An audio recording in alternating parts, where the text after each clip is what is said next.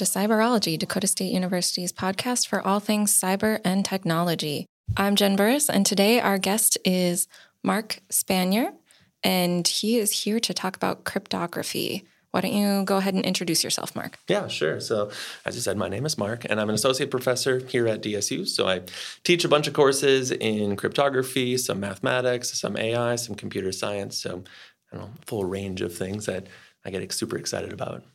Awesome. So let's start out with the basics. What is cryptography? So, cryptography is kind of a, an all encompassing term that's basically looking into any way that we want to essentially secure information and send that out into the sphere that you know I would want to play with possibly later. So it's going to look into how we can essentially lock things up in a hopefully safe and secure way to then later be retrieved.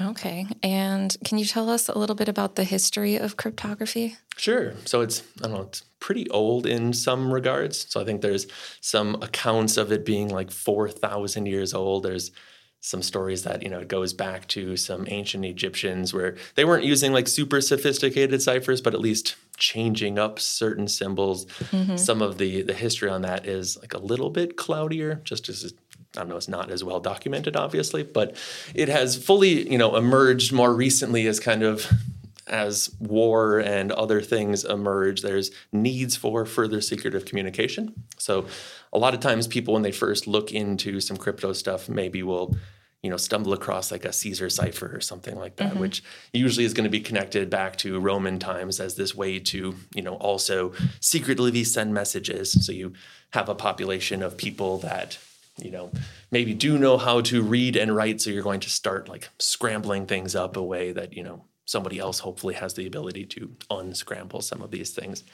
In the last hundred or so years, I guess kind of in the, you know, World War One, World War Two era, those things sure. really emerge just as a, you know, how do we actually, you know, use this information to then, you know, relay information that we really hope other people aren't reading. So it's I don't know, kind of evolved throughout a whole bunch of other things and, you know, constantly is moving and changing and doing all sorts of crazy stuff.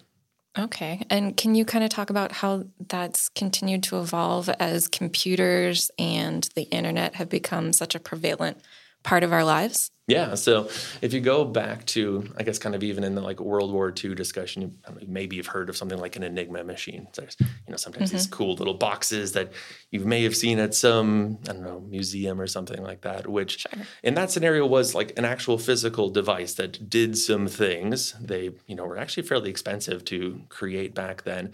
And in that scenario, you would send messages out, and you know, if somebody else had another one of these boxes, then they had some information. They could easily, you know, read what message was actually sent to them.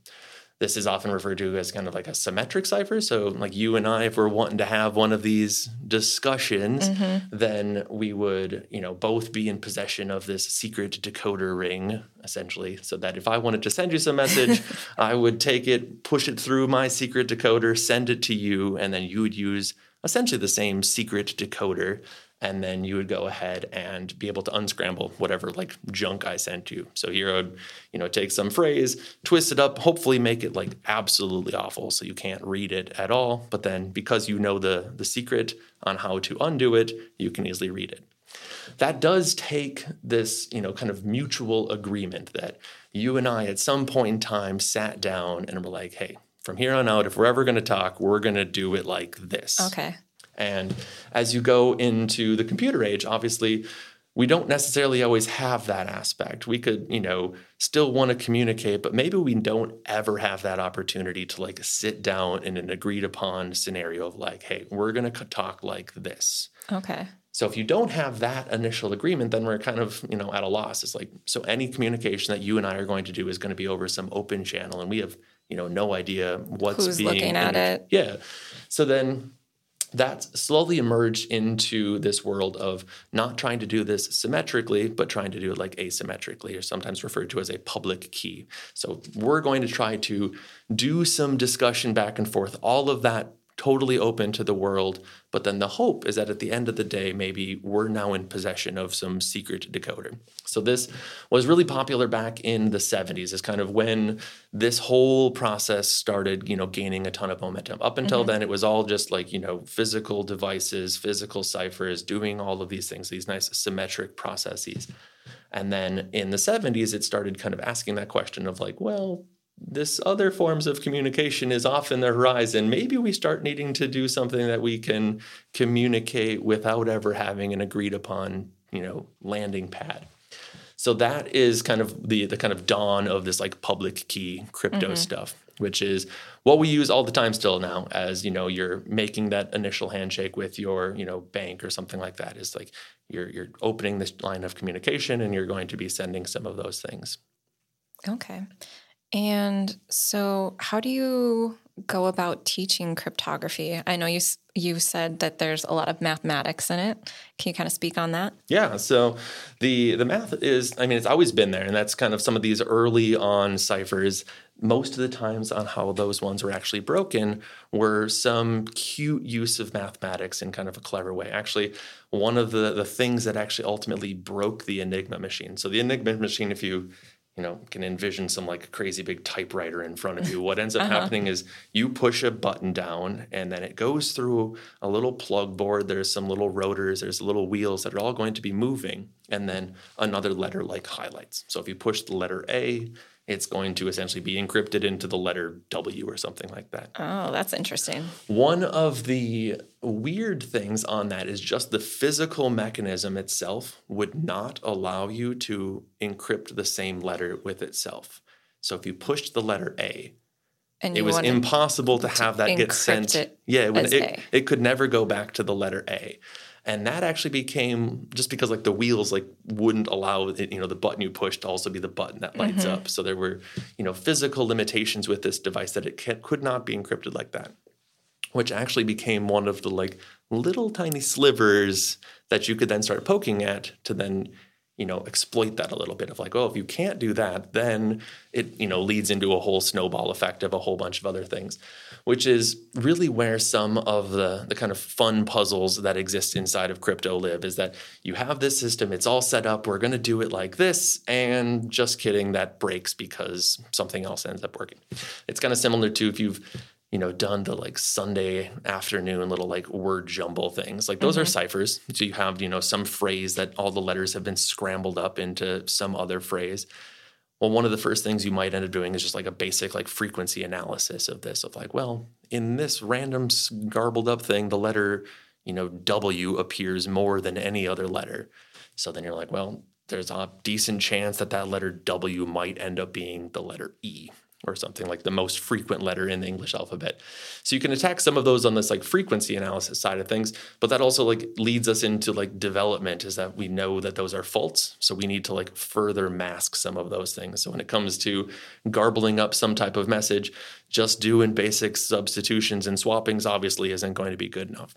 So you'd ask me about like teaching, and that's usually how I first start. Is like the first couple of days in you know crypto class, we'll we'll play with some old ciphers, play with mm-hmm. some of those things, and then you know run the numbers of like on paper it should take you know essentially like the length of you know the known universe amount of time to actually decrypt this thing, but because we know X, Y, and Z, we can actually break this thing like almost immediately. And then that usually, you know, snowballs into a discussion of like, okay, like what do we actually need in order to make this possibly secure? secure? Yeah. Okay. So, um, what are some of your students' reactions when they get to kind of decode things? Um, because uh, how does that kind of impact them as a student?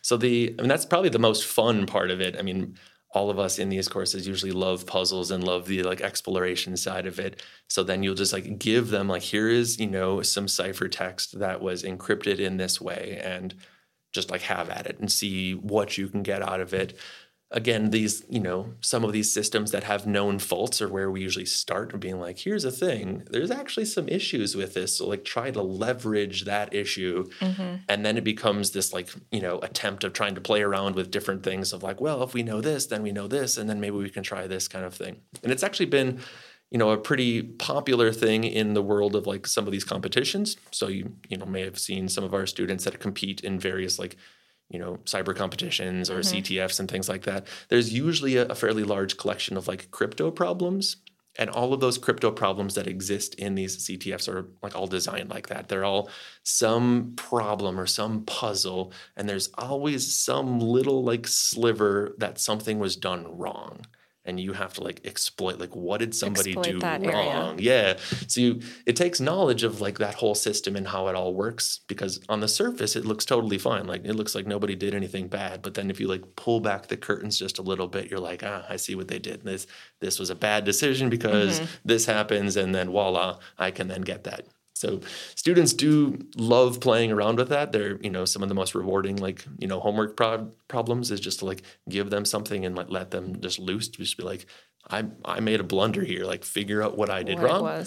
Because then later on that you know guides the discussion on like okay so like when it comes to decisions to make these things don't don't do the bad thing or like we know that there may be limitations so let's try to avoid those things absolutely um, so you mentioned some of the cyber competitions. How does cryptography kind of pair with um, the cyber background?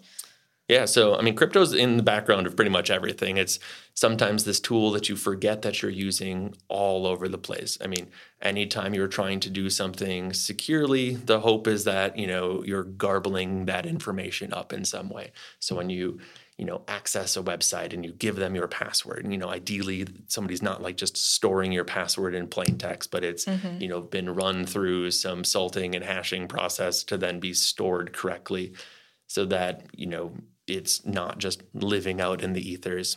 So anytime you want to you know communicate in these things there's always going to be a crypto element that's going to land on it. It you know becomes one of these things that you need to know a little bit about how it works. Sometimes people will just like go out and use it without you know fully knowing how it actually functions. Mm-hmm. so i sometimes will use like the you know the car analogy of you know certain days it's just totally fine. You can just go out and drive the car and you don't really care how a car works because it, it gets you from point a to point b. So crypto sometimes like that. You just like put it into this black box of just being like take message, encrypt, cool, it all worked. It's there. yeah. And then other times you want to be like, okay, well, like I maybe want to open up the hood to see like what happened. Like I broke down on the highway. It would be useful to like know how this process works. So then if you know you open up the hood and dig around in a little bit, then you at least, you know, know how the process works. And again, then that can propel it as you're trying to improve it and see where it's going to go afterwards. So the the long answer of where it exists in the crypt in the you know cyber world it exists everywhere i mean it's you're hard pressed to find some aspect that doesn't make use of it again how much knowledge a person needs to know on it varies depending on the implementation but it's mm-hmm. all over the place okay and um, what kind of future careers do students have um, with a cryptography degree so at DSU, so we obviously have our cyber operations degree, which has you know our NSA stamp of approval. And it was a couple years ago that we actually were looking through some of those requirements, which has a cryptography component. Mm-hmm. And in that, we started developing a few specialty crypto courses. We basically had a bunch of crypto stuff like sprinkled into a bunch of classes, but then decided to like, you know, make a couple like standalone crypto courses. So students that wanted to play around in that field then had a couple extra courses. And then those courses essentially led to a specialization within our mathematics mathematics degree so that a student with that will actually end up having a degree in math with this crypto specialization. Mm-hmm. A lot of our students then end up having like a, a, double major between that and artificial intelligence, that and cyber ops, that and computer science.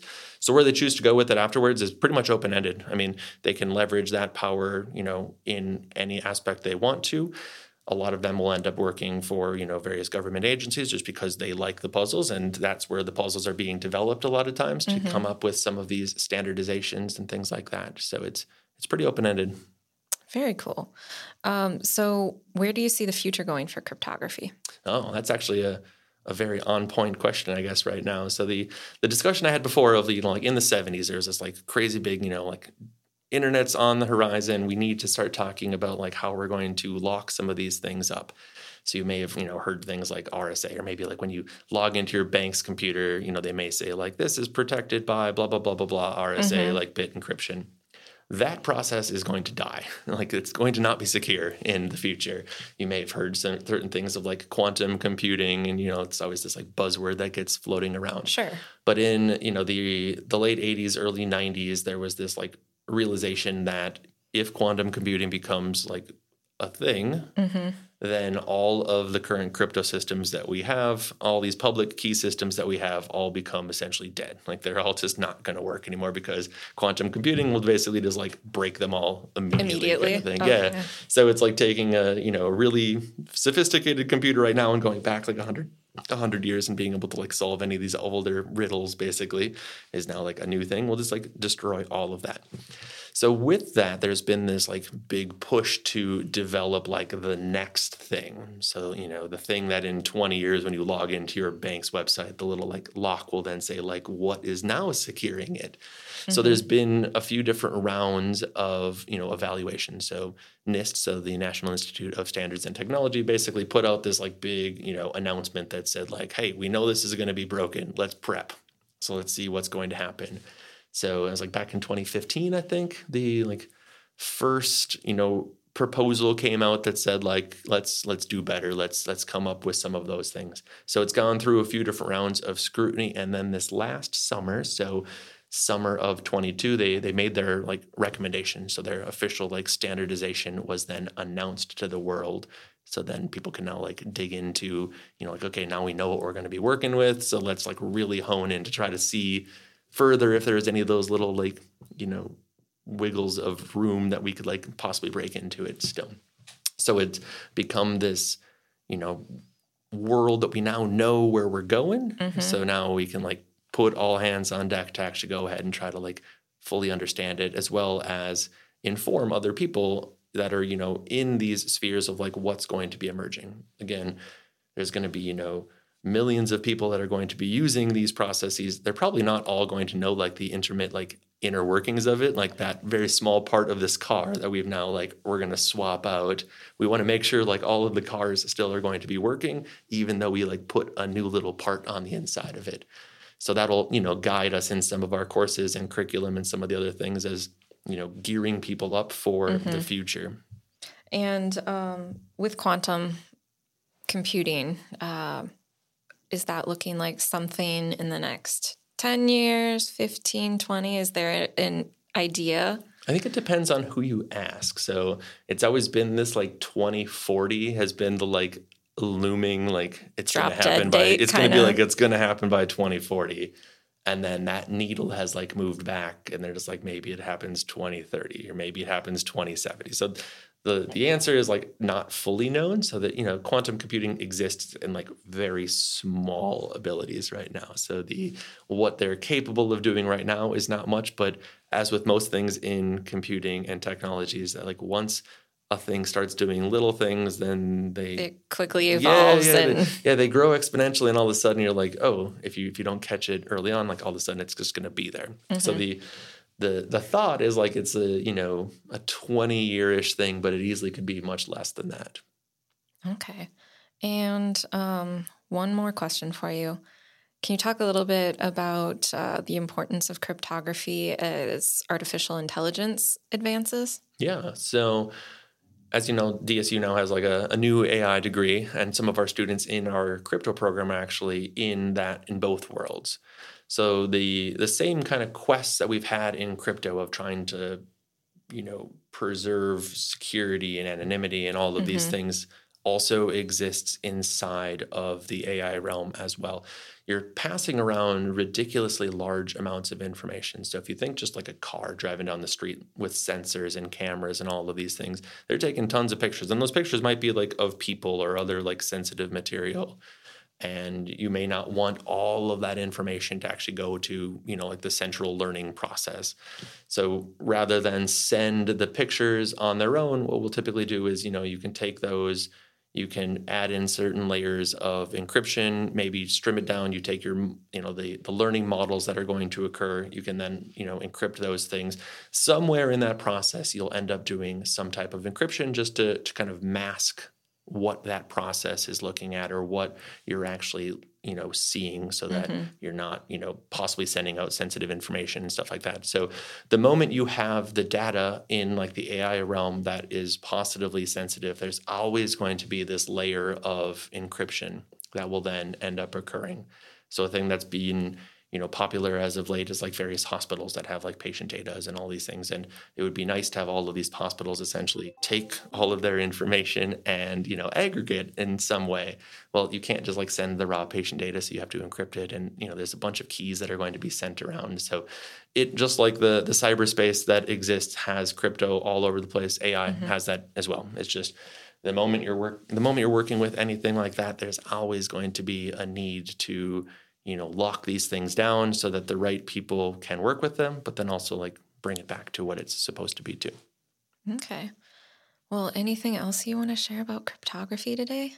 no, it's a lot of puzzles. It's sweet. I mean, that's really where I got super interested in these things, and is where a lot of like students get excited about it as well. Is that, you know, you kind of forget some of like your little kid toys are just like Mhm. these little like, oh, I have this little cipher, these little puzzles, and you know, you're you're playing around with it for a little while, and then like once you kind of figure out how it works, then you want like a harder and more challenging puzzle, and that's you know where that world is, you know, always been is that there's always harder, more elaborate puzzles, and that's Mhm. all we're doing is just trying to make you know trickier puzzles that you know even a fancy computer is not able to solve. So then the puzzles get extra complicated, but they're a lot of fun. So I do enjoy them a lot. So, a combination of cracking these puzzles, but also creating new and more uh, elaborate ones. Yep, absolutely. Yeah. So it's it's a little bit of both. So some of our times are just you know trying to play with somebody else's toy and trying to break their toy, but then it's also like, well, I should probably try to make my own. That if you know if I'm going to keep on breaking somebody else's,